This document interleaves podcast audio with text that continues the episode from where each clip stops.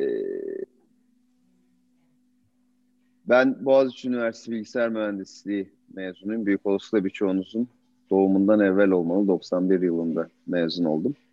Evet. Ee, bitirdiğim, bitirme projesi olarak bir e, genel amaçlı bir deney bilgisayarı yapmıştım işletim sistemiyle beraber. Şu anki ortağım Doktor Kerem Parla beraber. Ee, o, o zamandan beri de beraber çalışıyoruz bütün şirketlerde. Ee, onun master'da da e, Computer Vision algoritmalarının özellikle de e, şey vehicle speed e, kameradan vehicle speed e, bulmanın e, paralel algoritmalarını geliştirme konusunda bir master yaptım. Sonra doktora derslerini aldım. E, dersleri bitirdim. Yeterliliği geçtim. Doktorayı bıraktım. Çünkü yurt dışında çalışmaya gidiyordum. E, bir süre İngiltere'de, bir süre Amerika'da çalıştım. E, sonra iki binden sonra bir af çıktı. Doktoraya tekrar geri dönüp tezi yaptım. Doktorayı bitirdim. Aynı zamanda Okan Üniversitesi'nde de e, yardımcı doçent olarak ders veriyorum. E, dönem başı bir ders veriyorum. Ee, bunun bundan evvel de bir konuma dayalı teknolojiler firması yine ortaklarımla kurmuştum. Ee, orada da işte e, dijital haritalar, e, araç takip sistemleri, konuma dayalı teknolojiler üretiyorduk. Ee, oradan da e, exit ettim. Sonra bir süre profesyonel çalıştım. Sonra da işte son iki senedir de Adastec'le e, uğraşıyoruz. Ee, teşekkür ederim cevabınız için. Ee... İsterseniz sorulara devam edelim. Ee, Tabii. Altu, Altu sen de. Kariyer planlamanız her zaman bu yönde miydi yoksa otonom sektörüne girmeden önce planlarınız nelerdi? Ee, birincisi ben hani her zaman hiçbir zaman böyle standart hani hep high-tech işlerle uğraşmak istedim. Yani e, böyle klasik business yazılımları, Ee, işte E R P tarzı şeyler falan, o tür klasik şeyler çok fazla ilgimi hiçbir zaman çekmedi. Hani o dönem sıcak konu neyse biraz daha ona yönelecek şey. Zaten ilk hayatım ilk yıllarında öyle bir R and D laboratuvarında çalıştım. Ee, orada telekomla ilgili o zamana göre e, insanların yine az bildiği, şöyle söyleyeyim, çalıştığım proje dünyanın ilk intranet projesiydi. Yani kitaplarda gördüm. Ee, insanlar internet ne olduğunu bilmezken hani internet üzerinde çalışan projeler ve sistemler kullanan projeler yaptım.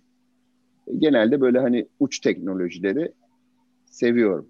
Oralara yöneliyorum. Tabii otonom yani computer vision zaten uğraştığım bir konuydu master zamanında. Sonra uzun yıllar konuma dayalı teknolojilerle uğraştım. Aslında uğraştığım konular birleşip otonom teknolojilere ilerledi. Yani computer vision, paralel processing, A I, işte konuma dayalı teknolojiler, harita teknolojileri, bunlar hep böyle otonom teknolojileri birleşince ben de doktora teziyle itibaren, yani iki bin yedide başladım doktoraya.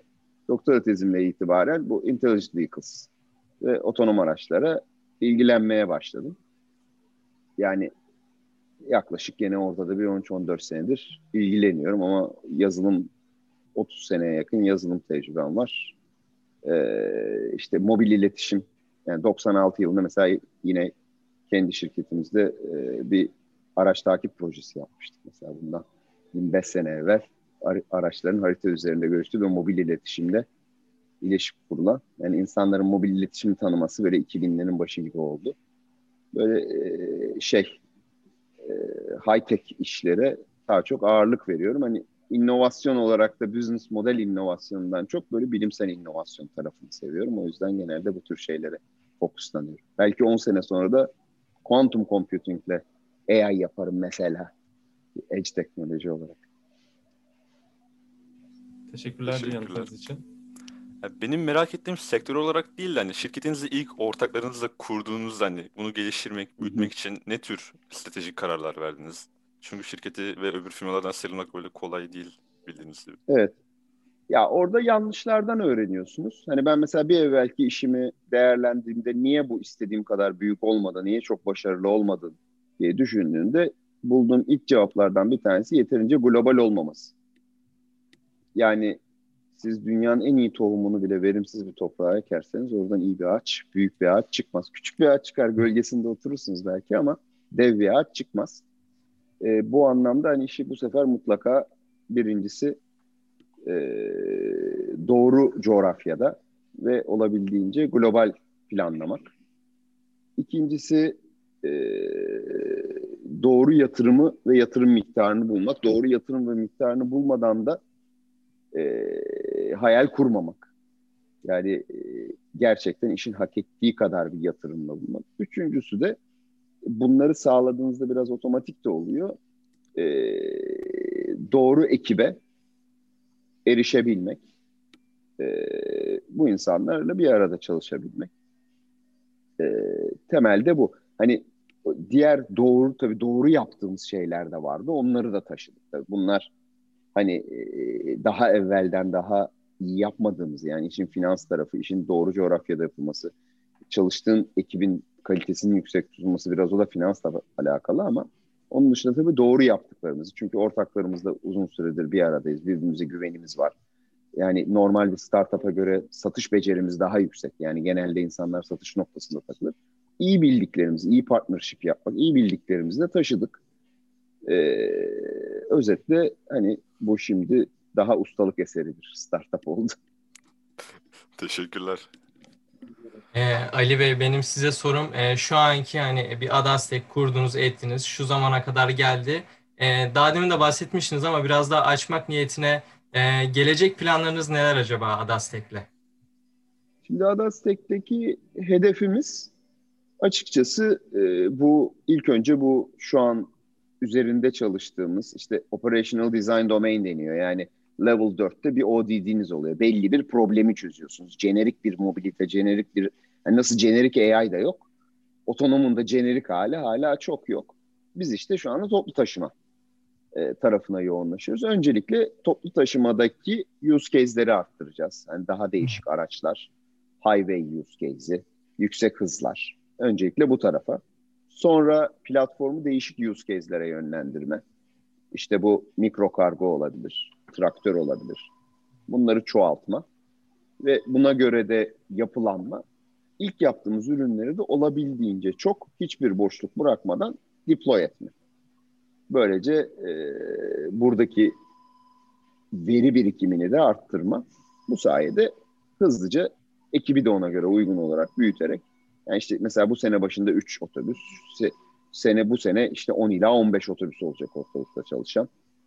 E, hızlıca bu, bunları çoğaltma. Temel amacımız bu. Yani insanın mutlaka iyi bir şey yaptığına da inanması lazım. Hani benim inancım, otomobilciler bu işi hızlıca ilerletemeden, pazar paylarını büyütemeden, toplu taşımada bu işi olabildiğince yaygınlaştırıp insanları şahsi araba almaktan biraz olsun vazgeçirip trafik problemini çözmüş olmak.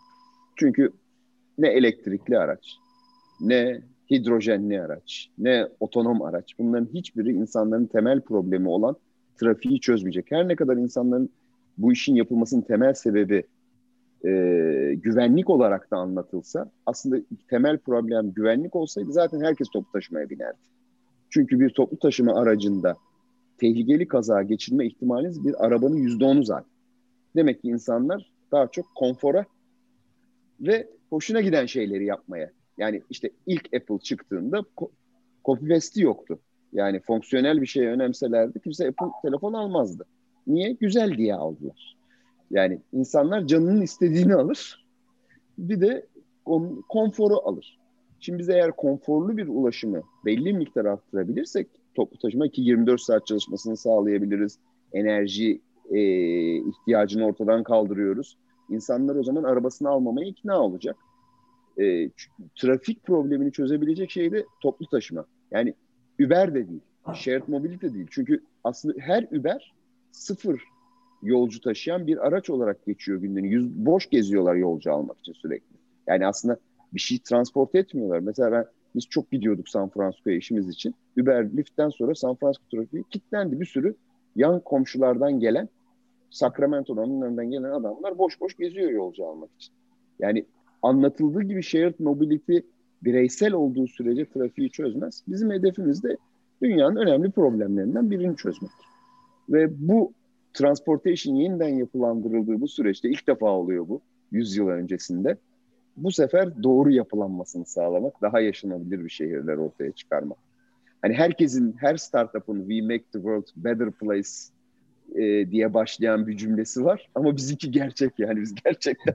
Yoksa hani işte öyle bir şey de var ya, Silikon Vadisi, "We make the world better place by deploying e, very interesting encryption technologies" falan diyor. Hani onun gerçek uygulaması bilinmez ama bizimki gerçekten o. Yani e, daha yaşanılabilir şehirler oluşturmak istiyoruz. Kesinlikle. Zaten dünya nüfusunun da gitgide katlanarak arttığı e, ileriki dönemlerde de kesinlikle dediğiniz bu trafiğin azaltılması e, büyük bir önem kazanacak. E, teşekkür ederim. Ben de mühendis olarak da bunu ben yaptım deme benim için. Herkesin belli bir hedefi vardı. Kimisi büyük adam, çok para kazanayım, kimi şunu yapayım. Ben de hani böyle bir ürünü yaptım demek benim her zaman benim için en büyük hayal. Hani güzel bir şey yapabilmek benim için en temel e, tatmin kaynağı o yani benim için. Yanıtınız için çok teşekkürler. Ben buraya kadar aslında biraz daha sizin bireysel sorularınız ve biraz da şirketle ilgili sorular vardı. Buradan sonrası biraz daha sektörle alakalı sorular gelecek. Ee, otonom araçların dünya genelinde ve ülkemizdeki geleceği hakkında ne düşünüyorsunuz? Bu yasallaşma süreci, teknolojinin yakın gelecekte çeşitli fiziksel sınırları ve üretim sınırları ile alakalı fikirleriniz nelerdir? Yani bir şey faydalıysa regülasyon onu takip eder. Yani e, siz bilmezsiniz, eskiden tek kanal vardı. Kimsenin televizyon yayını yapmasına izin vermiyorlardı. E, çok kanala izin yoktu. Uydu yayını çıktı. Regülasyon yapmak yapmadan herkes yayınlamaya başladı. Ülkede yasaklamanın yolu kalmadı. Regülasyon ona göre değişti. Yani bir şey gerçekten faydalıysa, iyiyse regülasyon onu takip eder. Bu anlamda ben regülasyon tarafında bir sorun olacağını düşünmüyorum. Yani sonuçta güvenilir bir şekilde, ne bileyim işte şu anda zaten aslına bakarsanız e, saniye e, saatte bin kilometre hızla giden ve düştüğünüzde parçanızın kalmayacağı bir taşıma şeyinde iki yüz kişi, ya acaba business gitseydik de portakal suyumuzu mu içseydik diye düşünerek gidiyoruz, güveniyoruz yani. Herhalde bir iki yüz yıl evvel birine deseydiniz ya yürümeyi mi yoksa saatte binle giden bir alüminyumda gitmeyi mi tercih edersin diye, yukarısı yürümeyi tercih ederdi. Güvenli gelmezdi. O tarafı çözülecek bence. Çok uzun sürmeyecek. Yeter ki, fakat eskiden anlatıldığı kadar da kolay olmayacak. Yani eskiden insanlar, ya herkes şu anda herkes otonom yapacak diye düşünüyorum. Ben açıkçası business to business, B iki B sektöründe değişimin ekonomik getirisi de olduğu için daha çabuk olacağını, bireysel araçlarda daha geç olacağına inanıyorum. Yani B iki, şöyle söyleyeyim, B iki B'de iki bin otuza kadar taşımacılığın yüzde yirmi beşi, yüzde otuzu otonom olabilir. Yani e, çünkü rota belli, problem belli, ekonomik getirisi var. Yani pseudoscience değil bu, gerçekten yapıyorsun. Karşında bir ekonomik getiri, birilerine bir fayda sağlıyorsun. Yoksa tek başına bir araçta tek sağladığın şey konfor, bir aksesuar. Yani o kişinin rahatlığını sağlıyorsun. O yüzden özellikle B iki B'de, yani toplu taşımada, kargo delivery'de, tarımda, işte trucking'de e, burada çok daha hızlı ve erken olacağını düşünüyorum. Ekonomik karşılığı olduğu için. Bir de olayın üretim kısmı var. Bu e, silikon taba- silikonun üretiminden başlayan ve LIDAR'ın maliyetinin yükselmesiyle devam eden bir süreçte olayın donanım kısmındaki e, kısıtlamalar hakkında ne düşünüyorsunuz? Bunların ileride değişimi, dönüşümü hakkında bir fikriniz var mı? Yani hepsinin otonom grade olması gerekecek. Evet, şu anda orada da yani dönen parçalar var LIDAR'larda. Sonuçta araba hareket ediyor ve onlar çok otomotiv grade şeyler diye, yani radar parçası otomotiv grade. Ee, ama lidarlar falan. Onların da ama dört beş tane çok büyük yatırım yapıldı. Solid state'leri geliyor şu anda. Yani lidarda bilmiyorum. Şu anda bizim kullandığımız spinning. Yani bir aynayı çeviriyor ve lazeri dağıtıyor. Ee, yarı aslında MEMS denen bir teknoloji var. O teknoloji, çipin üzerinde mekanik parçalar var. Titretiyor aynaları. Böylece lazerleri gönderiyor. Bir de gerçekten solid state lidarlar var. Ee, ama bunlar üretildi, sadece ucuzlamadı. Çok kısa vadede bence o, o ya hardware tarafı mutlaka, software her zaman daha zordur. Hardware bir şekilde belli bir tempoda hep büyümüştür.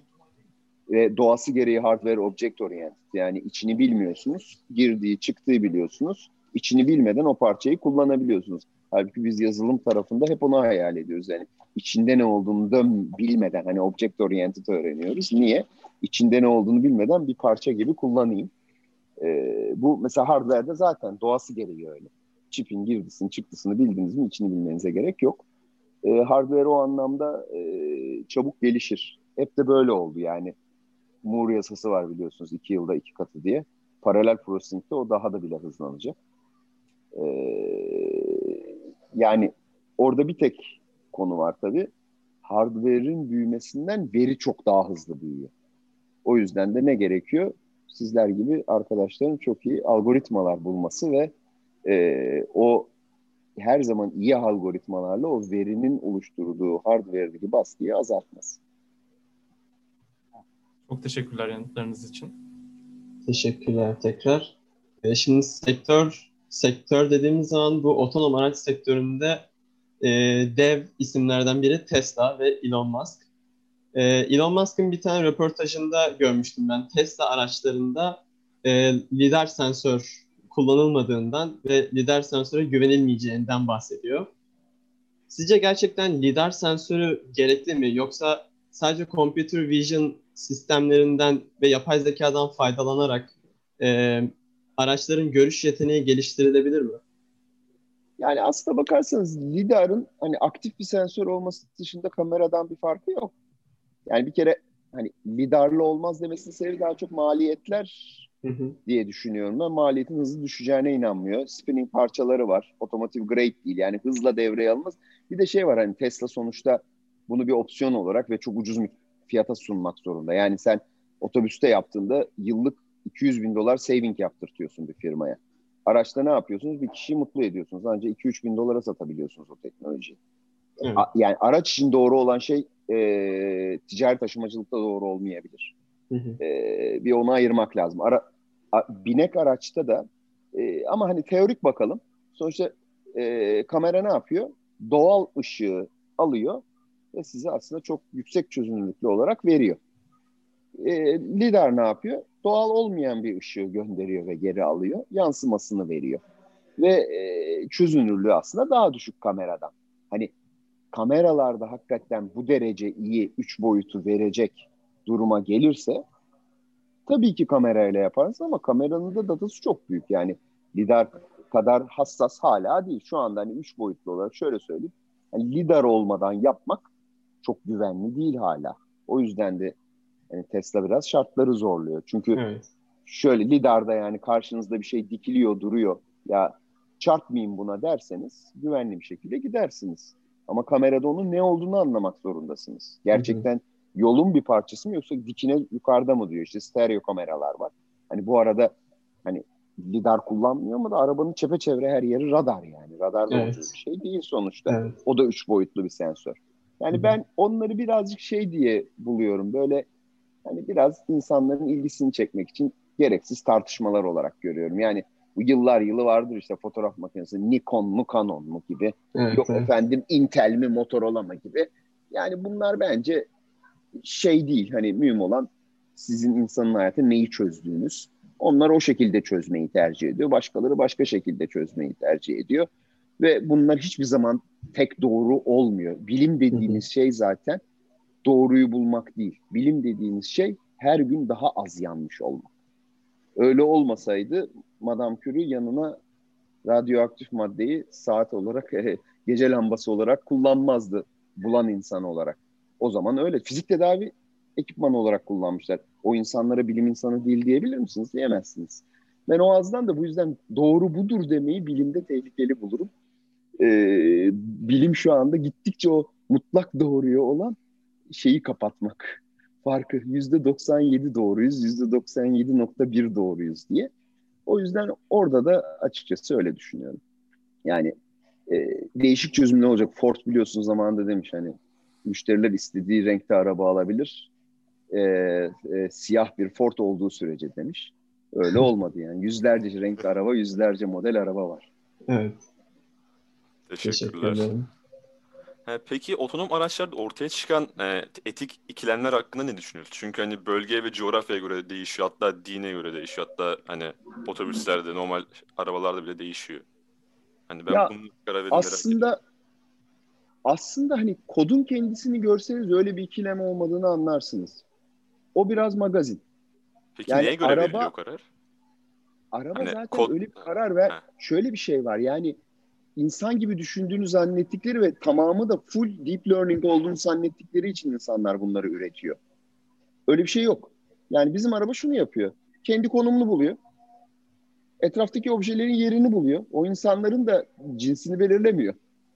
Yani etraftaki objelerin yerini buluyor. Onların cinsini şu yüzden belirliyor. Bir sonraki zamanda nereye gidebilirler acaba? İnsan mı? Yani e, zenci mi, Çinli mi diye bakmıyor. Yaşlı mı, genç mi diye bakmıyor. Nereye gidebilirler diye bakıyor. Hızları ne olur diye düşünüyor. E, ben hangi hızla gidersem çarpmadan ve optimal bir rota çizerim. Şu anki software'in yüzde doksanının yapısı bu. End-to-end bir A I yok o etik dilemlere girecek. Herkes robotik problemi çözüyor şu anda. Normal şu yani kazaların çoğu niye oluyor? Takip mesafesine uymuyorsun. Adam fren yapıyor, sen yapamıyorsun, çarpıyorsun. Arabanın öyle bir şeyi yok ki. Araba mecbur takip mesafesine uymaya. Veya yayaya niye çarpıyor? E çok hızlı yaklaşıyor crosswalk'a. Veya yaya geliyor, bu atlamaz önüme herhalde, ben geçeyim diye düşünüyor. Şeyde öyle bir şey yok yani atlayacağını düşünüyorsanız duruyorsunuz. Hele toplu taşımada kesin duruyorsunuz çünkü ayakta insan var. Yani e, böyle e, kimilerine göre eksi bir, eksi bir buçuk metre bölü saniye kareden daha hızlı bir ivme insanları yerinden eder. Yani biz o yüzden yani yüz metre ilerideki bir yaya geçildiği için şimdiden yavaşlamaya başlıyoruz. Yani öyle sert fren yapmamak için. O yüzden kodun içinde öyle bir şey yok yani. Hani bizim yazdığımızda yok. Ben diğerlerinde de olmadığını biliyorum. Hani bir if e, yaşlı, otherwise e, çocuk den hit yaşlı yok. Ben genelde onu e, bir fıkraya bitiriyorum bu konuşmayı. E, bizim temeli fabrikaya çıkarmışlar. Demişler ki ya nasıl oldu, nasıl daldın sen bu pazar yerine? O da demiş e, frenim patladı. Baktım sağ tarafta yaşlı bir adam, sol tarafta pazar yeri. Ben de yaşlı adama doğru kırdım demiş. E demişler o zaman niye pazar yerine girdin? Ya adam pazar yerine kaçtı, ne yapayım demiş. Hani ille de onu takip edecek şekilde. O yüzden hani biz böyle bir şey yapmıyoruz özetle. Teşekkürler. Benim bir sorum daha olacak size. Otonom araç teknolojileri şimdi dünyada çok daha hızlı e, yayılan teknolojiler. Türkiye'de ve dünyada bu yarışı nasıl değerlendiriyorsunuz? Bu konuda patent portfolyo stratejinizi nasıl şekillendiriyorsunuz? Şu anki aşama yani bayağı oturdu. Yani şöyle düşünün.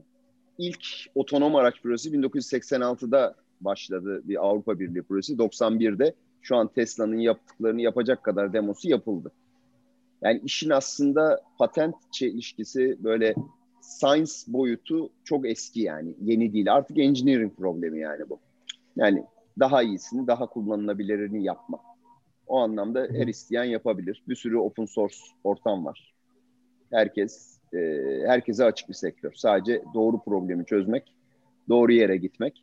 Bir de eski dünya değil yani. Bütün işte e, cloud resource'lar da var. Hani bizim zamanımızdaki gibi bilgisayarın yoksa bu işi yapamıyorsun. Senin makinen yavaşsa iki günde yapıyorsun diye bir şey değil. Her türlü resource da var. Bu anlamda hani en geride olan adamın bir sene geride olacağı bir dünyadan bahsediyoruz. Zaten son üç senede her şey yıkılıp yeniden yapıldı. Yani beş altı sene evvel ümit kesilmişti. E, bu iş deep learning'le olmayacak kararı verilmişti. Olmuyor bu. Çok yavaş. Compute yetmiyor. Tutarlı değil. Yeteri kadar generalize olmuyor. Train edecek kadar data yok deniyordu. Son üç dört senede hepsi değişti.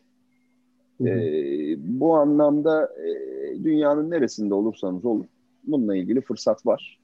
Zaten dünyada artık öyle ulaşılmaz bir şey değil. Hani ben üniversiteyi bitirdiğimde mektupla başvurduğumuzu düşünürsek Amerika'daki bir üniversiteye şimdi hayal edemiyoruz. Şu anda artık her şey herkesin erişimi altında. Yeter ki yapılması istensin. Evet, çok teşekkürler.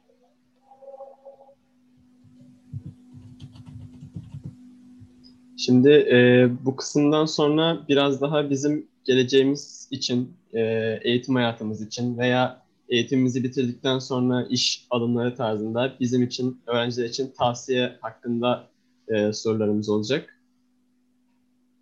Bu sektörde çalışmak isteyenler için yani nasıl özellikler bekliyorsunuz? Yani ne tür yetenekler bizden beklenir diye merak ediyorum. Ee, birincisi konuya meraklı olmak, ilgili olmak yani e, ve bu konuda hırslı olmayı bekliyoruz. İkincisi e, okur nerede okuduğunuz kadar okurken ne yaptığınız da önemli. Yani olabildiğince kendinizi, artık çok imkan var. Hani kaynağa erişemiyorum demek. Yani öz kaynağı, ben mesela okulda data structures dersi anlatıyorum. Ama hani kitabı yazan adam internette anlatıyor. Yani ben aslında ondan duyduğumu anlatıyorum yani. Yani direkt algoritmayı bulan adam anlatıyor falan. Hani ne bileyim işte Sebastian Thorne nasıl yaptı işte ilk otonom arabayı. Adam kendi anlatıyor zaten Udacity'de. Yani kaynak var. Bunları da olabildiğince e, uğraşmak lazım. Yani elinizden geldiğince okul dışındaki şeylere de yönelmek lazım. Öğrenmeyi öğrenmek lazım. Büyük olasılıkla hani bakın düşünün e, Object Oriented ve internet yoktu ben okulu bitirdiğimde. Ben hala her sene kendim hoca olduğum halde bakın LinkedIn'den da gidip Coursera'nın onun bunun eğitimlerini bitiriyorum yeniden. Doktorayı bitirdikten sonra artık öldüm eğitimden bıktım demiştim. E, dokuz aylık başka bir nanodegree'ye yazıldım doktorayı bitirdikten sonra. Bunu yapmayan arkadaşlarım da içinde hala COBOL bilenler var. Sadece COBOL diye bir şeyden haberi olan arkadaşlarım var. Biraz da size bağlı. Yani öğrenmeyi öğrenmek ve öğrenmeye devam etmek. Eğer tabii bunu yapmak istiyorsanız. Büyük olsun ki üç sene sonra da bu söylediklerimin yüzde sekseni yanlış olacak. O yüzden e, mutlaka bunlara yönelmek lazım. Bu tür high-tech işlerle uğraşıyorsanız hani işin bilim tarafını ve underlying science'ı hiç ihmal etmemek lazım. Ben okulu bitirdiğimde probability'nin bu kadar önemli bir şey olacağını bilemezdim. Matematik dersinde gördüm. Çünkü o zamanki bilgisayar bilimin, yani database'in temeli kümelerdi falan. Hani hala data structures dersinin bu kadar önemli bir ders olacağını hayal edemezdim. Hala çok önemli bir ders. Yani e, fundamental'ı iyi tutup hızlıca, yoksa şu, şu dili biliyorsun, bu dili biliyorsun, bunlar önemli değil yani. Dediğim gibi sanırım otuz iki değişik dil kullanmışım ben iş hayatımda saydığımda. Yani hayatımda adınızı duymadığınız Okkem falan gibi diller kullandım vaktiyle. Ee, bunu tavsiye ederim. Bizim spesifiğimizde baktığınızda yani şu an bizim kullandıklarımıza işte bir tane böyle datayı kolay manipüle edeceğiniz Python gibi bir dil. Ee, bir tane daha real time şeyler yapabileceğiniz C, C plus plus gibi bir şeyi bilmek. Bir tane robot işletim sistemi R O S. Linux'tan haberi olmak. Bu saydığım fundamentaller haricinde yani data structure'ı iyi kavramış, database'leri iyi kavramış, e, matematiğin temellerini çok iyi. Çünkü matematiğin temelini bilmeden yeni bir şey bulmak mümkün değil. Yani ben doktoraya başladığımda dediğim gibi probability çalışmak zorunda kaldım ki yeni bir şey bulayım. İşte lokalizasyon konusunda yeni bir algoritma bulayım diye. İşte Bayes'in teoriye falan tekrar geri dönüp bakmak zorunda kaldım. E, spesifik olarak önereceklerim de bunlar. Ve mutlaka da denemek, yanılmak lazım. Çok kaynak var yani bu fırsatı kaçırmamak lazım. Artı e, multi e, birden fazla konuyu bilmekte fayda var. Çünkü genelde şöyle dünyanın en iyi yazılımcısı olmayabilirsiniz. Atıyorum dünyanın en iyi e, sağlık know-how'ına sahip olmayabilirsiniz ama sağlığı ve yazılımı aynı anda bildiğinizde bir anda o kesişim kümesi çok küçülür. Birinden dokuz puan, birinden dokuz puan, on sekiz puan edebilir. Yani mutlaka böyle birden fazla konuyu birleştirebilecek durumda. Mesela ben hep yaptığım işlerde onu kullandım. İşte mesela dünyanın en iyi lokalizasyon teknolojisini bilen ben değilim ama harita artı lokalizasyonu bir araya getirdiğinizde onunla uğraşan az kişi var. Çünkü haritacılar başka iş yapıyor. Birkaç böyle e, şeyi, multidisipliner konuyu bir araya getirmek bazen sonuca gelmenizi de kolaylaştırır. Onu da tavsiye ederim. Yani atıyorum sağlıkla A I, bilim, e, yok atıyorum gen teknolojisiyle A I, psikolojisiyle şey. Hani biz artık yazılım böyle biraz temel bilim gibi diye düşünmek lazım. Ee, hani şey gibi yani ar- hani buzdolabı kullanmayı bilmeyen adam nasıl hayal edemiyorsa. Ben kendi kızım tıp okuyor. Onu diyorum yani ileride ultrason kullanmayı bilmeyen şu an doktora gider misin sen? Yazılımı bir kere öğreneceğim. Ama onun üzerine değişik dikeylerle çeşitlendirirseniz şey daha kolay olur. e, sonuca ulaşmak. Diğeri de biraz daha genel bir öneri yani. Çok teşekkürler.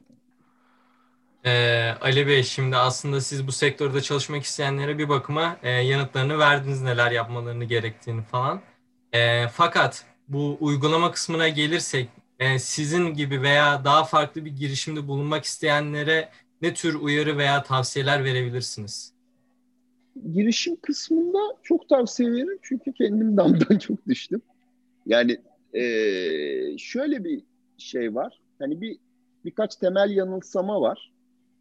Ee, insanlar başarılı örneklerden ve o başarılı insanların bir yere geldiklerinden çok fazla bir şey öğrenilmiyor. Mutlaka mezarlıkları kimse gezmez derler. Batanların neyi yanlış yaptığını öğrenirseniz onlar daha uygulanabilir şeyler. Çünkü başarılı olanların çoğunda da şans faktörü çok fazla var. Yani kimse de size diyemeyeceği için ya aşırı şanslı olun. Hani böyle bir tavsiye olmaz. Ben size mesela diyeceğim, aşırı şanslı olun. Veya öyle bir süper zeki olun ki kimse bilemesin. Hani şimdi böyle bir şeyi diyemeyeceği için adam ne diyor? İşte çok çalışın diyor. Ne bileyim işte veya yüz metreyi altı saniyede koşun. Klişe şeyler aslında. Çok, çok never give up falan. Öyle değil. Give up etmeyi, yani give up edip başka bir şeyi başlamayı bilmek de bir şey. Ben mesela benim yaptığım şeylerden aynı şey üzerine çok inat etmek de yanlıştır. Yanlışlardan öğrenmek daha doğrudur. Şeylere bakmayın. Mutlaka batan şirket niye battı? İşte bir tane ben bir film seyretmiştim. Practical Magic miydi filmin adı? Yani tablet yapmışlar. Çok erken yapmışlar. Şu an smartphone'daki özelliğin hepsi var. Ama olmamış. Başka sebepler var. Hani her zaman teknolojinin iyisini yapmakta çözüm olmuyor. Hani birincisi bu. İkincisi bu girişimle ilgili mutlaka seyri Yani doğru yatırımcıyla bir arada olmak ve doğru yatırım miktarıyla bir arada olmak lazım. Ee, yani bir şeyi yapmaya değecek kadar para yoksa yapmamak lazım. Yani ben onu oradan alır buraya ikame ederim. Üçüncüsü hani olabildiğince scale edebilecek ve çarpma etkisi yaratabilecek işler yapmak lazım. Yani işin özü gidip adam satmaya dönüyorsa ee, ne bileyim işte yani ben bugün yüz adamla yüz lira beş yüz adamla beş yüz lira kazanırım tarzı bir işse genelde o işler zor. Onlar daha çok böyle cash intensive işlerdir. Ee, şey de çok tavsiyem olamayacak. Yani B iki C business model işleri benim de iyi bildiğim işler diye. Mesela hani ben o genelde o chicken and egg problemi olan Uber gibi işler, şey gibi işler başka tür dinamikler gerektiriyor. Çünkü normalden o işlerde ne var? Müşteri yoksa araç az, araç azsa müşteri yok. Yani çok öyle iş var. Airbnb öyle, yemek sepeti öyle, işte bilmem ne öyle. O işleri başarmanın formülleri çok farklı. Benim aklım daha çok öyle deep tech. Yani buluş temelli inovasyona şey oluyor, eriyor. Ama e, doğrusu da odur demiyorum. Yani kendi doğrunuzu kendiniz bulacaksınız. Zaten dediğim gibi yani şans faktörü çok fazladır insanların yaptıkları işlerde. Ee, benim hani söyleyebileceklerim bunlar. Bazen yapmadığım için hatalı olduğum şeyler de bunlar. Hani e, bu işi beceremeyenlerin nesine bakmadığım veya yeterli finansı bulmadan işe kalkıştığım, ona kendi e, uzaması ve ecini kaybetmesi. Bunlar yani e, hatalardan ders almak daha kolay. E, yoksa hani herkes yirmi yedi yaşında üniversite şirket kursun o zaman. Halbuki bilinenin aksine genç yaşta kurulan şeyler çok daha başarısız. Mesela hepimizin gözünün önünde Facebook var diye veya Google var diye biz diyoruz ki ya gençler üç beş genç başarmış. Hayır, kırk ila kırk dokuz yaş arasında kurulan şirketlerin başarma oranı sekiz katı yirmi ile otuz arasında kurulanıyor. Tecrübe vardı sonuçta. Kimse bu, kimse bu dataya bakmıyor mesela. Hani niye? Orada iki tane örnek var, herkes onu. Yani herkes o o adam. Geri kalan batmış yüzde doksan dokuzu kimse tanımıyor. E, teşekkür ederim sorun, e, cevabınız için. E, çok değerliydi. Şimdi ben bir soru sormak istiyorum. Bildiğiniz gibi yaklaşık bir yıldır bir pandemi sürecinin içindeyiz. Evlerimizdeyiz.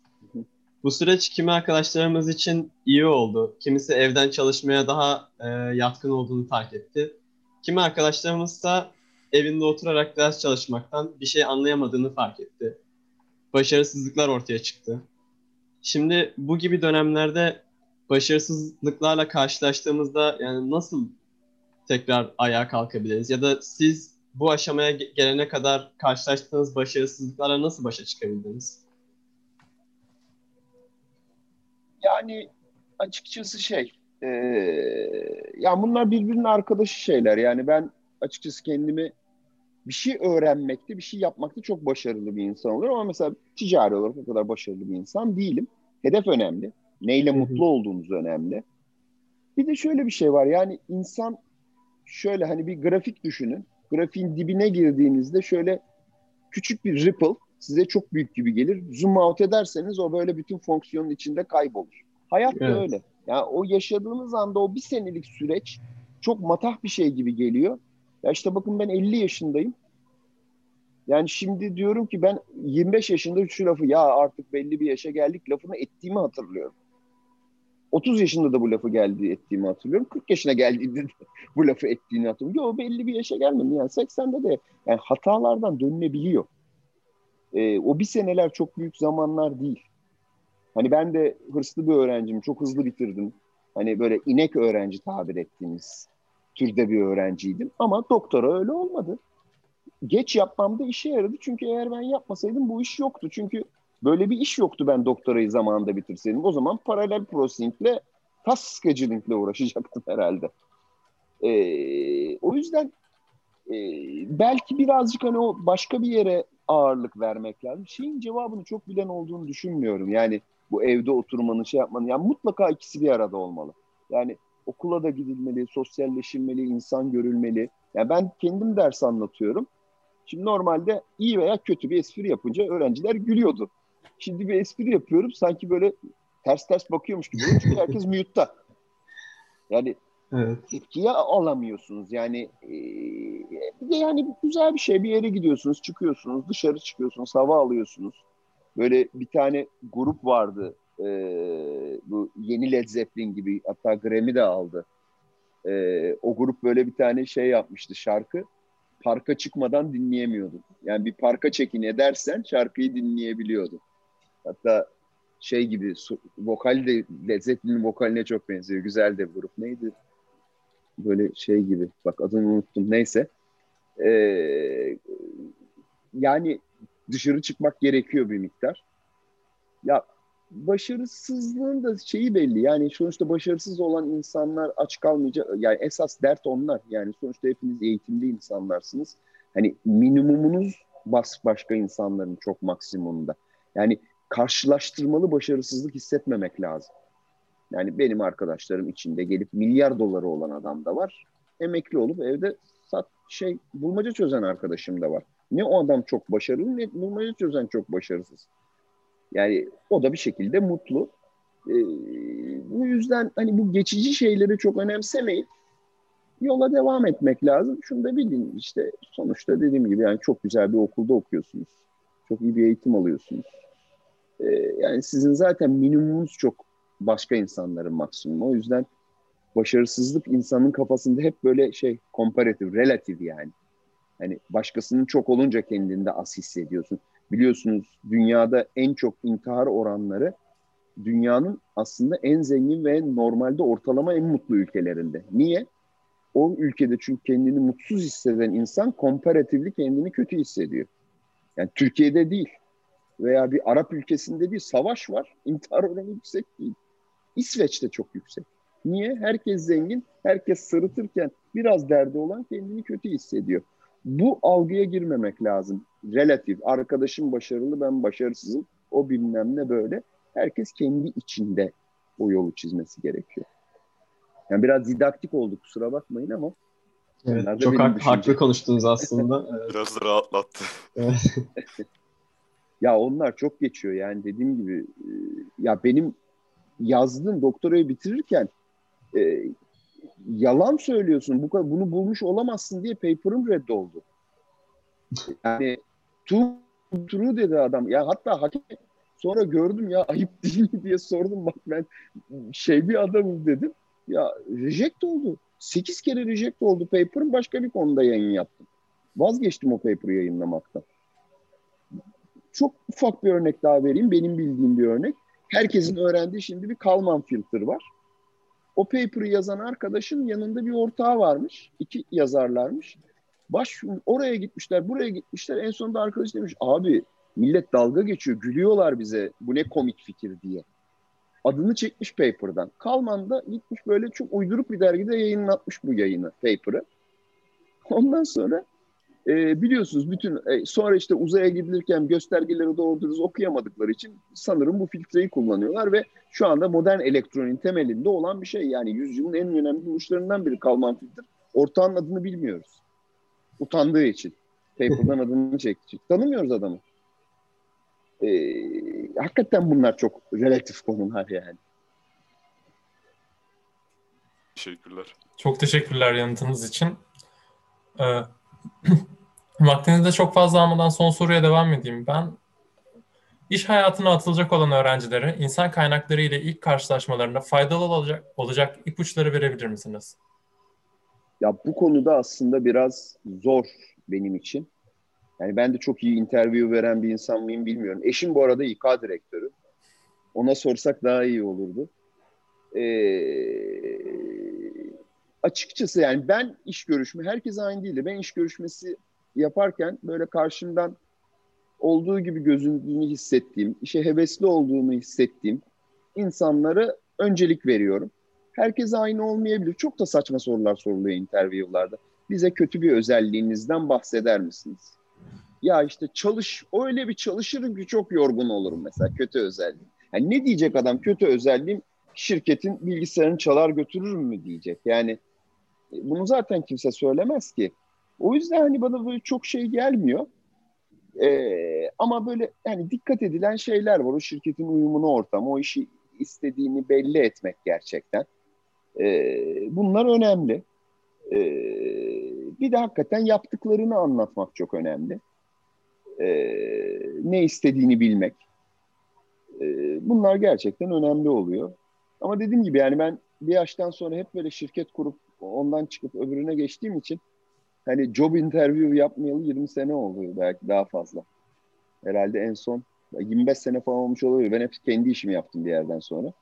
Bana da çok kızan oldu. Babam hep uzun süre kahroldu yani. İşte herkes genel müdür oldu, şey oldu, sen o kadar diploman var hala bu işlerle uğraşıyorsun falan diye. Ama e, babamla da şimdi hala gülüyoruz. O bana şey de demişti, bilgisayar mühendisi olunca, Türkiye'de bilgisayar mı var ulan demişti. Şimdi geçen baba diyorum, geçen gün evde saydım. Hani bilgisayar sayabileceğimiz yirmi dört tane device var evde. Bizim evde sadece network'te. Yani onun içinde şey, ben dahil milleti de dinlememek lazım. Onu Google'a, Google iş teklifini reddeden, ortaklığı reddeden bir adam vardı, o söylemişti. En son öneri olarak el alemi dinlemeyin diye. Çünkü benim aklım olsa ben zaten onu kabul ederdim. Yüzde on vermişler, evine uzak diye kabul etmemiş. Yanıtlarınız için çok teşekkürler. Bizim sorularımız bu kadardı. Onun haricinde eğer chatten de sorusu olan varsa onlar da iletebilir şu an. Genel olarak katılımınız için ve cevaplarınız için çok teşekkürler. Bize oldukça ışık tutacak cevaplarda bulundunuz. Yani evet. LinkedIn'den de şeyden de eriştiğinizde e-mail adresinde ali at adastec nokta com. ee, bir de Amerika'da bu benim diğer isim biraz offsite olduğu için Ali ismini kullanıyorum. Ee, bu daha kolay anlatılıyor ne oldu. Ee, oradan ulaşıp mailde atabilirsiniz. Ee, sorularınız varsa, merakınız varsa, ne bileyim bitirme projesi yapacağım, master tezi yapacağım, fikre ihtiyacım var derseniz. Ali el kaldırmış, genelde, o sorusunu yönlendirebilir. Genelde yardımcı olmaya çalışıyorum. Buyurun. Şey, e, sesli sorabilir miyim? Tabii tabii. E, e, öncelikle sunumunuz için çok teşekkür ederim. Gerçekten çok faydalı olduğunu hissettim ben şahsım adına. Büyük ihtimalle diğer dinleyen arkadaşlar da yine aynısını hissetmişti. E, ben şunu sormak istiyorum. Ee, siz e, otonom araçlarla uğraşıyorsunuz. Peki e, mesela şu an var olan araçları mı çevirmek üzerine daha çok uğraşıyorsunuz? Yoksa evet, yeni nesil araçlarla mı? Yok, bizim şu anki ürünümüz factory fitted. Direkt kablo, sensör döşemesi, takımı falan her şey fabrika çıkışı yapılıyor. Yani bu retrofit denilen sonradan, ya bu arada tabii işe başlarken bir tane Toyota'yı hack edip convert ederek başladık. Ee, genelde herkes öyle başlıyor. Yani Toyota'nın dünyaya böyle çok büyük bir katkısı var. He, en kolay hack edilen araba olduğu için herkes onunla, Google'da dahil onunla başlıyor. Böyle bilime büyük bir katkısı olmuş durumda. Ee, ama biz hani factory fit, gerçekten satılabilir bir ürün istiyoruz. Diğerlerinin başka sıkıntıları var. Yani siz retrofit ettiğinizde aslında aracın tip onayı dediğimiz onayı bozuyorsunuz. Yani bu şey gibi, ruhsata işletmeden tampon mampon takamazsınız yani. E, aksesuar. Onun gibi bozmuş oluyorsunuz. Bizim hedefimiz yani retrofit'e hiç girmemek. Direkt faktörü çıkışı böyle brand new satılabilir araç.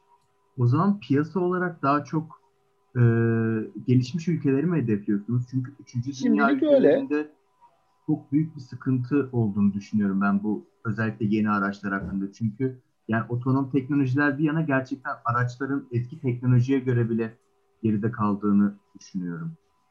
Doğru ama yani ekonomik bir geliş dönüşü var. Yani şöyle düşün, bir otobüsü, şimdi bir kere insanlar artık şoför olmak istemiyor. Ya yani Amerika'da şoför olan, ağır vasıta kullanabilen, yani otobüs kullanabilecek kalitede e, ehliyeti olan insanlar e, uzun yola gidiyor. Amazon mamazon da iyice işin içine girdi. Artık insanlar evde oturunca bu yük taşımacılığı çok arttı. Onlar çok daha iyi para veriyorlar. İşte daha kolay. Otobüse göre insanla uğraşmıyorsun. Zaten adam bulunamıyor. İşletmek çok pahalı. Şöyle bir şey var yani yakında biz böyle bir şey diyebiliriz. Abi al sana yeni otobüs. Bu otobüsü aldığın anda senede yüz bin dolar kâr edeceksin.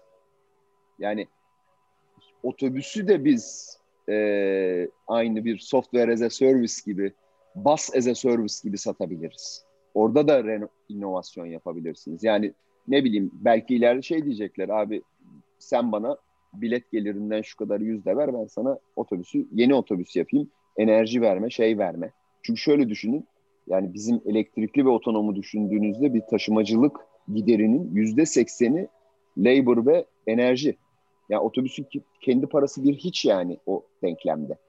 Ama şu ankinde çözemiyorsunuz. Ama halbuki şoförü denklemin dışına çıkıp azalt, etkisini azalttığınız zaman, şeyi azalttığınız, enerjiyi ortadan kaldırdığınızda beş on kişilik bir yere bile otobüs koyabilirsiniz. E beş on kişilik otobüsü gören adam da arabayı almaz. Yani e, ne bileyim rahat rahat gidecek, eğlenecek, içkisini içecek, otobüsüyle şıkır şıkır sessiz, kokusuz, ne bileyim Netflix'ini seyrede seyrede evine gelecek. Yani tercih edilir. E, bizim case için bizimkinin ekonomik return'u var. Amerika'da yıllık bir otobüsün şoför masrafı iki yüz yetmiş bin dolar. Elektrikli otobüs, hani otonomu şimdilik tam fiyatı belli, elektrikli otobüs dört yüz bin dolar. Yani siz zaten o kostan yüz bin dolar alsanız üç senede kendini geri ödüyor otobüs. O yüzden ekonomik karşılığı var. Yani değiştirmeye ikna edebilirsiniz insanları. Otonom ve elektrikli bir arada olunca mesela otobüste var. Peki mesela, çok özür dilerim bu arada, başka sorusu olan var mı? Ben şeyi de sormak istiyorum. Şu anki e, otonom araç teknolojisinde otonom aracın içinde çalıştığı ortamın çok büyük bir e, etkisi var mı duruma? Mesela yani e, toprak yerlerde, yani düzgün bir otoyol olmayan yerlerde ya da e, çeşitli ne bileyim dağlık arazi yollarında ya da dağ yollarında da yine aynı efektiflikle çalışabiliyor mu? Yoksa etrafındaki uyaranlara göre mi, işte trafik ışıkları ya da yaya yolları? Yani level dört dediğinizde o ortama uygun geliştirmeniz lazım. Toprak yol ve arazide gidecekse başka bir yazılımdan, şehir içinde yavaş hızla gidecekse başka bir yazılımdan ve başka bir sensör setinden maalesef bahsediyoruz. Çünkü jenerik sensör de yok. Yani çok iyi tarayan, kısayı gören var. Yani hepsini de aynı arabanın üzerine koyamayacağınız için e, şimdilik e, dediğiniz gibi çevre şartlarından etkiliyor. Bizim durumumuzda mutlaka etrafın önceden haritalandırılması gerekiyor. Yani biz S L A M yapmıyoruz şu anda. Şey, simultaneous localization and mapping yapmıyoruz. Mapping'i önceden yapıyoruz mesela. O yüzden haritası olmayan bir yerde bizimki gidemiyor.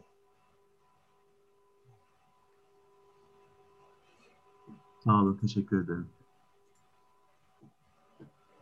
Eğer başka sorusu olan yoksa burada sonlandırabiliriz toplantıyı. Tekrardan teşekkür edebilirim. Teşekkür ederim size katılımınız ve verdiğiniz cevaplar için. Evet. Son olarak da şey de, yani iyi bir okuldasınız gerçekten. Zor okulunuz, farkındayım. Yani ben baktığımda e, derslerinize benim yeğenim sizin okulu bitirdi. Biraz yardım etmeye çalışıyordum. Hani e, Boğaziçi'ndeki kadar zor gerçekten. E, ama işe yarıyor, emin olun. Yani yılmayın. Kolayı herkes yapar. Yani e, iyi bir okul, iyi bir eğitim var. Öz yayın. Bir tane de elemanımız var öz yayında. O da iyi yetişmiş. E, benim yeğenim de şu anda Prag'da, Oracle'da çalışıyor. Ee, başka arkadaşlarını da gördüm, yani başka bölümlerden ee, bayağı iyi bir eğitim var. Ee, hani zor geliyor olabilir size, hani ben de zorlandım, birkaç sınavını ben çözemedim yani. Ee, ama işe yarıyor yani, çünkü kolay yani, yeni bir şey bulmak için zor şeyler yapmak gerekiyor.